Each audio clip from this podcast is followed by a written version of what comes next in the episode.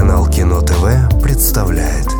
Проект Евгения Стаховского «Реверсивная история отечественного кино» В декабре 1991 года прекратил свое существование Союз Советских Социалистических Республик. Президент Михаил Горбачев ушел в отставку, РСФСР переименована в Российскую Федерацию. Осенью в Массачусетском технологическом институте впервые состоялось вручение Игнобелевских, или, как их еще называют на русском, Шнобелевских премий, по аналогии с Нобелевской премией, но новую премию стали вручать за открытия, которые не могут или не должны быть использованы. Тогда премию, например, по химии получил врач Жак Бенвенист за так сказать, открытие того, что вода является разумной жидкостью и способна еще долго сохранять информацию. Бенвенист повторил свой успех в 98-м, заявив, что свойства воды могут передаваться соответствующими волновыми векторами, в частности, по телефону и через интернет. Осенью же в Альпах нашли ледяную мумию человека Эци – Возраст мумии составляет примерно 5300 лет, и это делает Эци старейшей мумией человека, обнаруженной в Европе. В 2017 в Германии представили фильм «Человек изо льда», а годом позже в Италии показали Эци и «Тайну времени». И вот теперь кино. Год 1991. Во второй э, серии, посвященной 1991 году, первым делом вернемся к фестивалю «Кинотавр» и программе «Фильмы для избранных». В первой серии я говорил, что главный приз программы за верность высоким гражданским принципам в эпоху безвременья получила картина «Пеги пес, сбежавший краем моря» о народе Нивхи, но этот приз получила не только она. Тут же Дмитрий Астрахан со своим большим дебютом «Изыди». Свой путь в кинематографе Астрахан начал с популярной в то время еврейской темы. По сюжету состоятельный еврей планирует с соседями отпраздновать открытие своего дела. У него хорошие отношения с живущими рядом русскими и вообще, но атмосфера сгущается, на местные власти оказывается давление, чтобы те согласились э, с официальным одобрением антисемитской политики царского правительства, а дело в начале 20 века. Соседи пытаются поддерживать главного героя, но в стране, где антисемитизм является государственной политикой, это, конечно, делать очень трудно. «Изыди» — первая совместная работа Астрахана со сценаристом Олегом Даниловым, ставшим полноценным соавтором режиссера. Позже они сделают и удачные «Ты у меня одна, и все будет хорошо», и прочие картины. В «Изыде», кстати, есть забавный анахронизм. Тут появляется фраза в какой-то момент эм, «Бей жидов, спасай Россию». Историки говорят, что это, скорее всего, после уже революционная фраза, ее не использовали во время еврейских погромов того времени, где происходит действие фильма, а во фразе предлагают бить не только извините, жидов, но и комиссаров и коммунистов.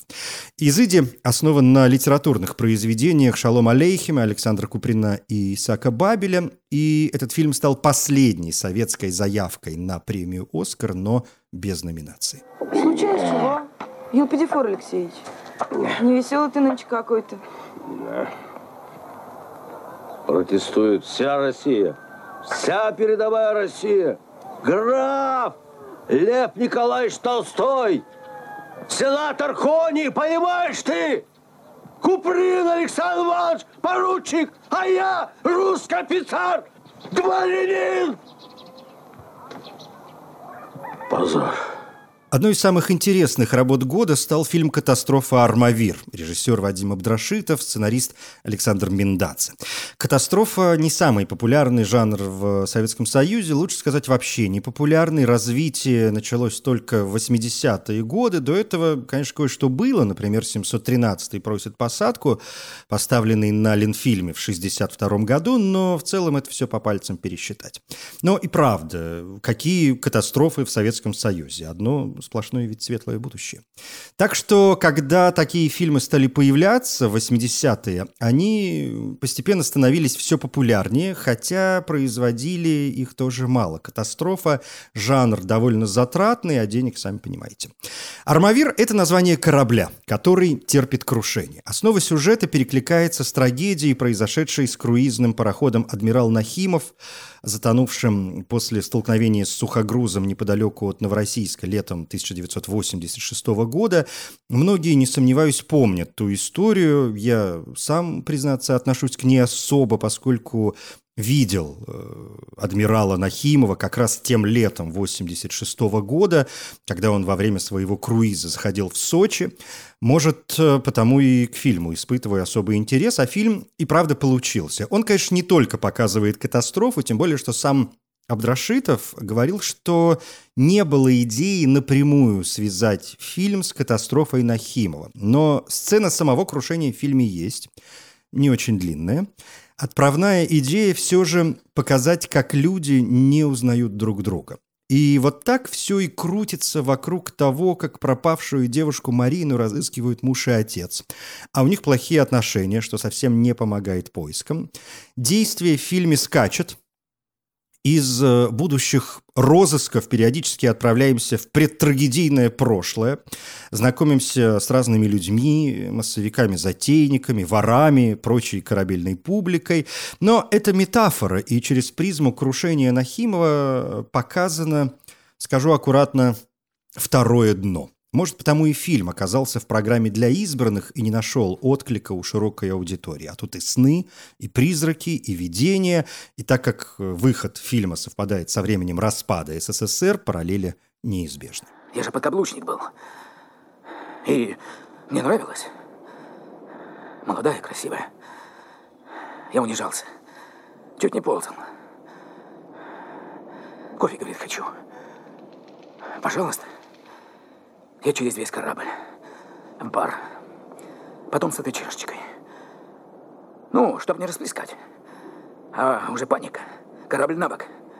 А я с чашечкой. Очень пронзительна сцена, когда подвешенные в воздухе люди на колесе обозрения начинают перекрикиваться, называя города, из которых они приехали. И это и Москва, и Ленинград, и дальше уже Сибирь, Украина, Азербайджан, и все сливается в единый хор голосов, напоминающий крики о помощи оказавшихся в воде. А по поводу воды сам Абдрашитов рассказывал, что во время сцен катастрофы не хотелось никаких особо жестких кадров, никаких трупов. И вот эти выжившие люди, которые вроде бы те же самые, это я уже цитирую Абдрашитова, и вот они вроде бы те же самые, но время изменилось для них, и они уже не узнают друг друга.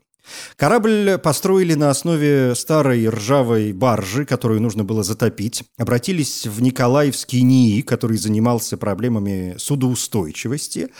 А тут как раз обратная задача. Как прилично затопить корабль. Но вроде справились, пригнали в бухту и затопили за сутки. Всю панику снимали уже на другом корабле Федор Шаляпин, которому дали нужный крен. Что до кинотавра, то Абдрашитов рассказывал, что тогда между членами жюри и экраном стояли столы с водкой, и все фильм просто-напросто проспали. Не получилось и с другими фестивалями. «Армавир» отправили в Монреаль, Пленку загрузили в самолет в Москве, а когда тот прибыл в Монреаль, то пленки на борту не оказалось. Почему, до сих пор неизвестно, так и не нашли. Я Соловьев, физик-теоретик, товарищи, вы обознались. Я другой человек, поверьте. Да нет, арматурный здесь ни при чем. И вы на мою жену, извините, совсем не похожи. Я как раз иду звонить ей на переговорный. Я в отпуске, товарищи доме отдыха «Чайка». Батя, в доме отдыха. Ты чего, тебя же из корабля достали из этого, из пузыря, что ли? Или подушки, батя? То-то и оно. Ну-ну. Я не я, и кобыл не моя.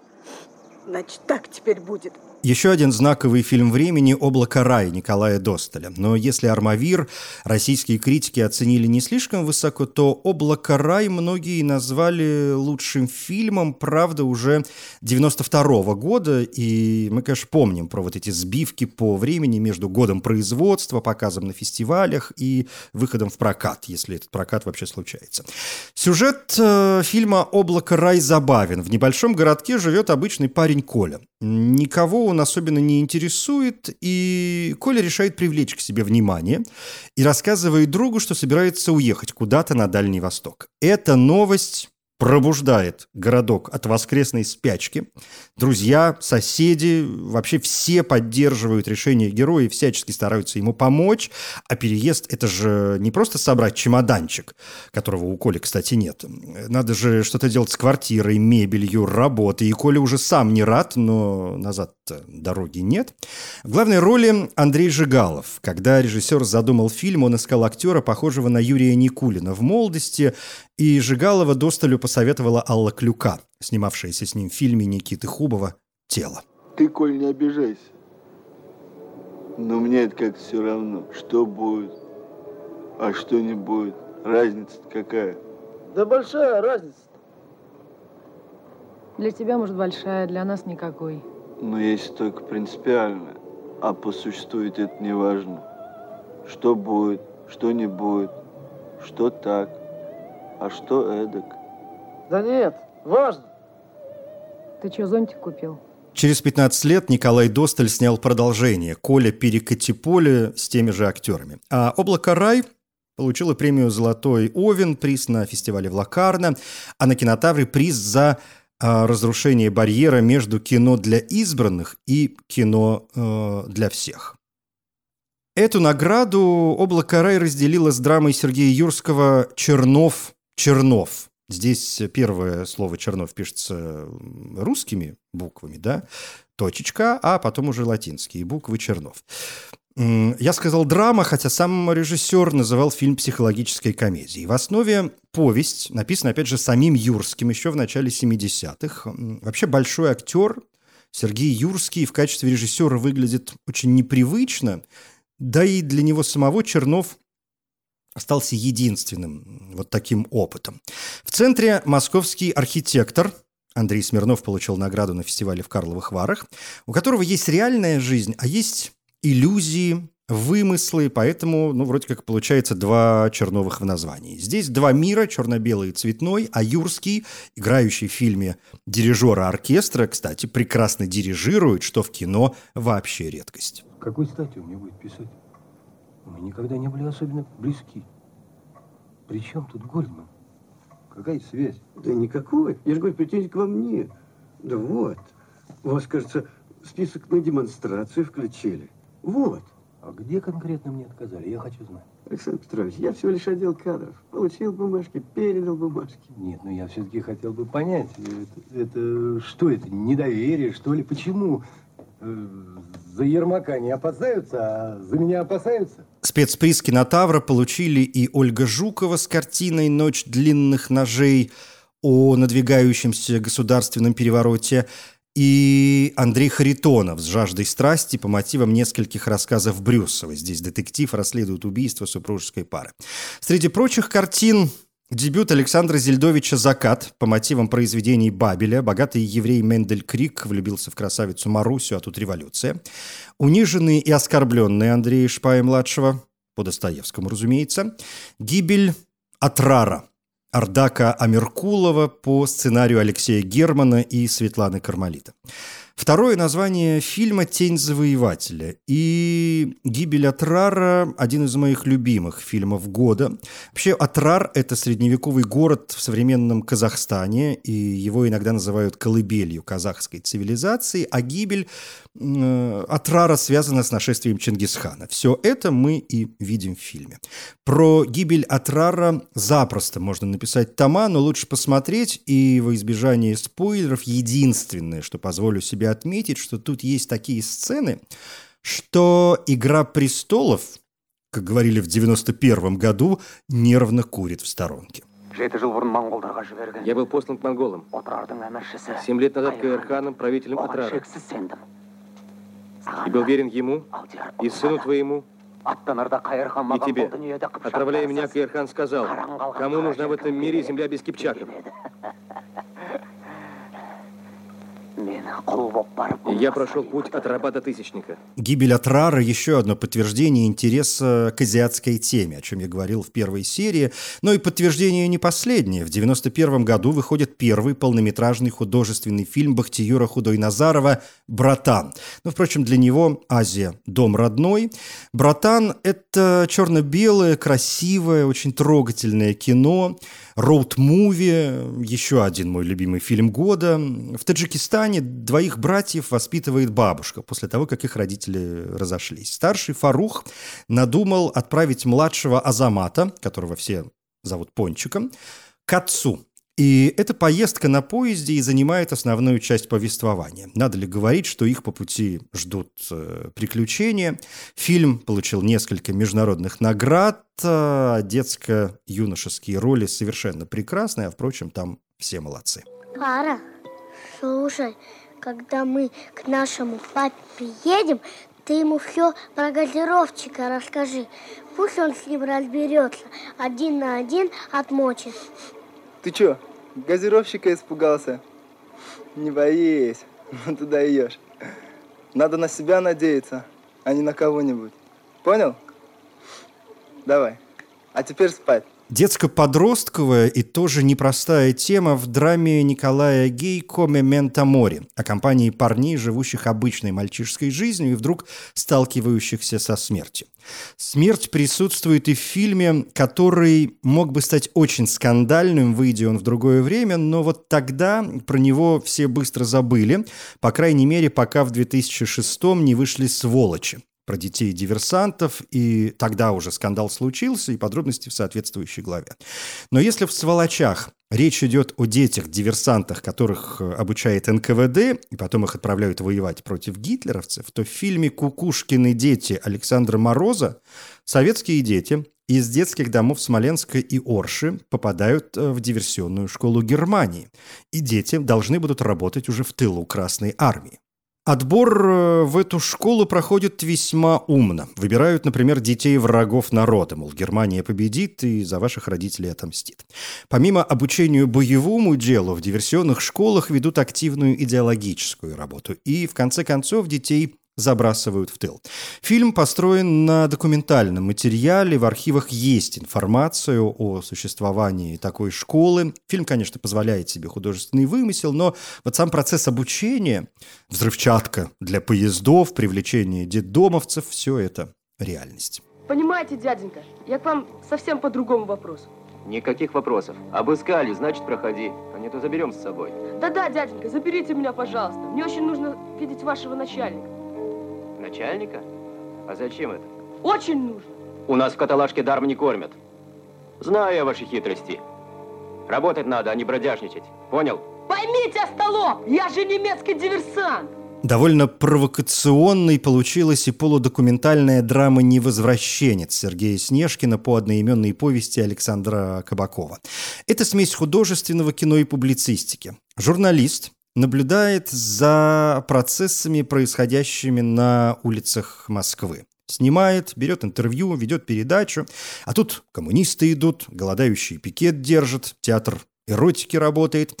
Фильм, по сути, начинается с фразы, что в этом месте должна быть сцена самосожжения на Красной площади, но милиция запретила ее снимать. Уже сразу как-то интригует, правда? Дальше нормальная журналистская задачка. К вам попадают секретные документы, ну, скажем, о готовящемся начале войны. Что вы, как журналист, будете делать? Э, поведаете об этом тут же народу, рискуя вызвать панику? Или скроете информацию, лишив людей даже малейшей возможности подготовиться?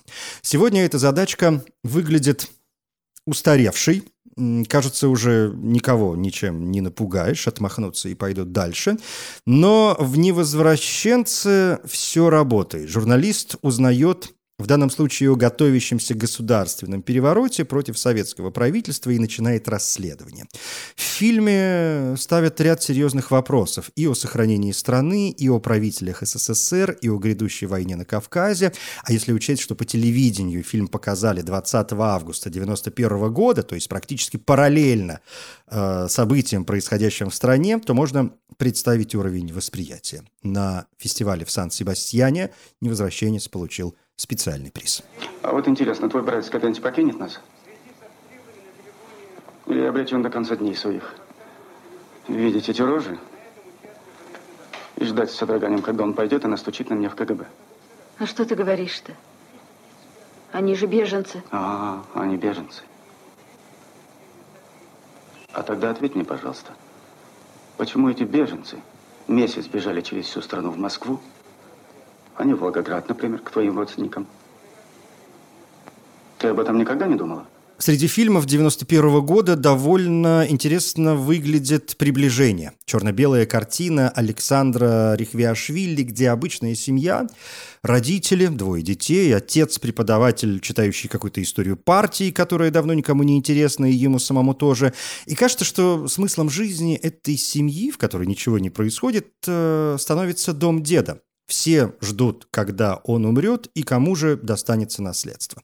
Эдакая метафора социализма, коммунизма с соответствующими символами. Вышагивающие солдаты, вроде как революционеры, портрет Маркса, лампочка новая, уж не Ильича ли, сам Ленин, указывающий путь к развалинам, или вот вопрос, как может что-то одно принадлежать всем?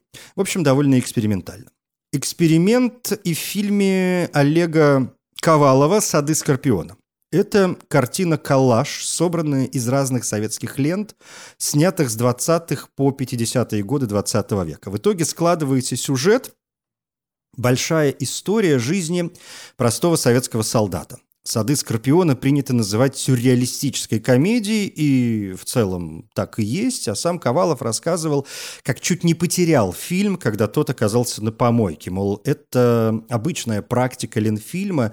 Студия чуть ли не целенаправленно занималась уничтожением искусства, и вот так на помойку вынесли не только все исходные материалы фильма «Сады Скорпиона», и магнитную фонограмму, и негативы, так что остались только позитивные копии, но и огромное количество, например, нацистской хроники, материалов Эйзенштейна, а, пленки Пелешана. И пойди разбери, что выкинут завтра.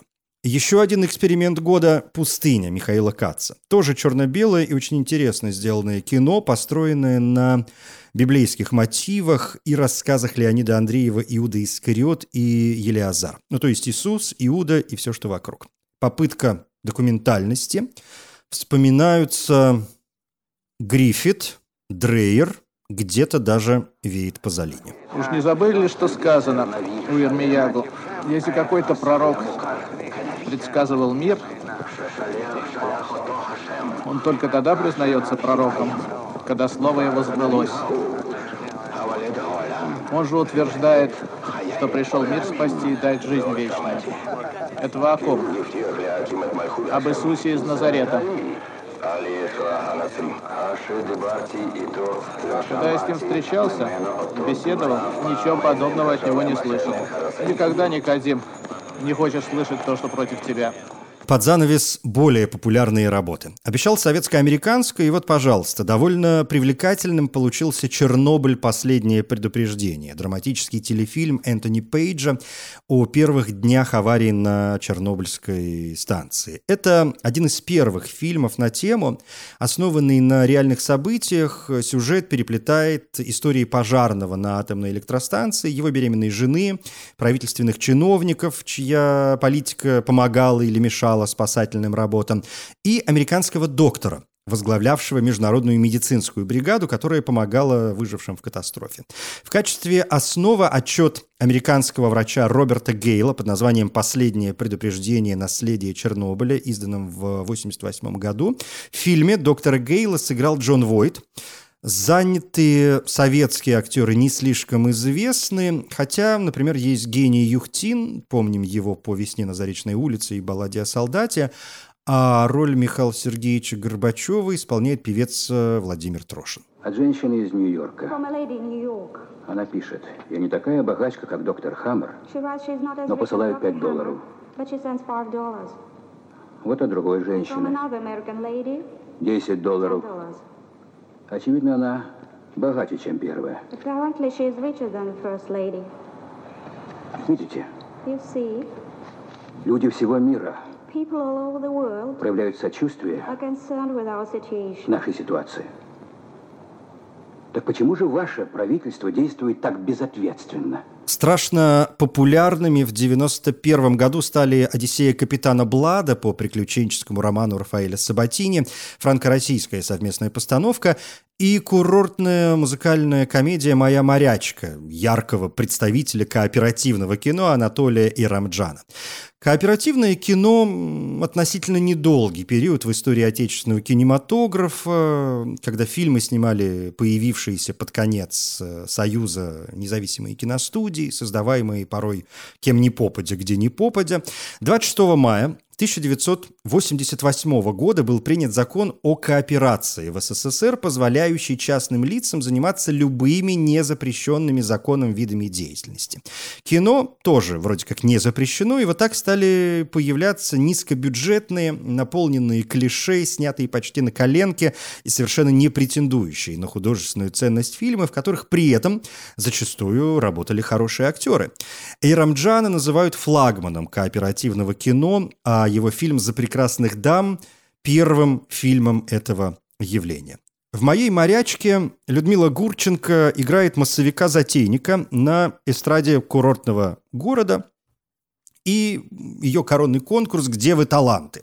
При этом она не только его ведет, но и исключительно сама решает, кому давать приз. И вот однажды она сама, кстати, вызывает на сцену мужчину в голубой кепке, роль Михаила Державина, и тут неожиданно прилично исполняет песню «Моя морячка». Но героиня Гурченко не хочет отдавать ему приз, и между героями зарождается противостояние. И вот так за простой, казалось бы, историей скрывается борьба советского авторитаризма с надвигающейся демократией. Фильм сняли буквально за 10 дней. Многие актеры снимались в своей одежде. Ну, скажем, Державин снимался в своей футболке с символикой Олимпийских игр Барселона-92, привезенной из-за границы еще за три года до Олимпиады. Массовка работала бесплатно. Приходили с мегафоном на пляж и предлагали сняться в кино вместе с популярными актерами, при этом перечисляя фамилии исполнителей главных ролей. Забавно, что саму песню «Моя морячка» ставшую таким яблоком раздора, написала Людмила Гурченко и слова, и музыку. Боже мой, боже мой! Нет, ты слышала? Качка, море. То-то я слышу фальш, понимаешь? Это же сухопутная крыса. Да не видать вам приза, как не видать качки, ураганов и соленых брызг. А вот это посмотрим. Приз, прошу не забывать, не ваш, а парка культуры и отдыха. И я его получу, и вы мне лично его вручите. Михаил Гудков еще никогда без боя не сдавался. А мы и подавно. Посмотрим. Не таких видали. Увидим. Таня, М? Это война. Последний пункт на сегодня и еще один мой любимый фильм года – драмеди Вячеслава Криштофовича «Ребро Адама». Владимир Кунин написал сценарий по мотивам повести Анатолия Курчаткина «Бабий дом». Москва, конец 80-х годов 20 -го века. В маленькой квартирке живет семья из четырех женщин. Старшая бабушка парализована, мать работает экскурсоводом и денег вечно не хватает, и есть две дочери, которые пытаются устраивать свою жизнь, но тоже получается не очень. В их жизни появляются и мужчины, и прошлые, и настоящие, и, возможно, будущие, и как сложатся их отношения, и к чему все это приведет, очень интригует само по себе, но отдельное удовольствие наблюдать за роскошной, совершенно выдающейся работой Инны Чуриковой.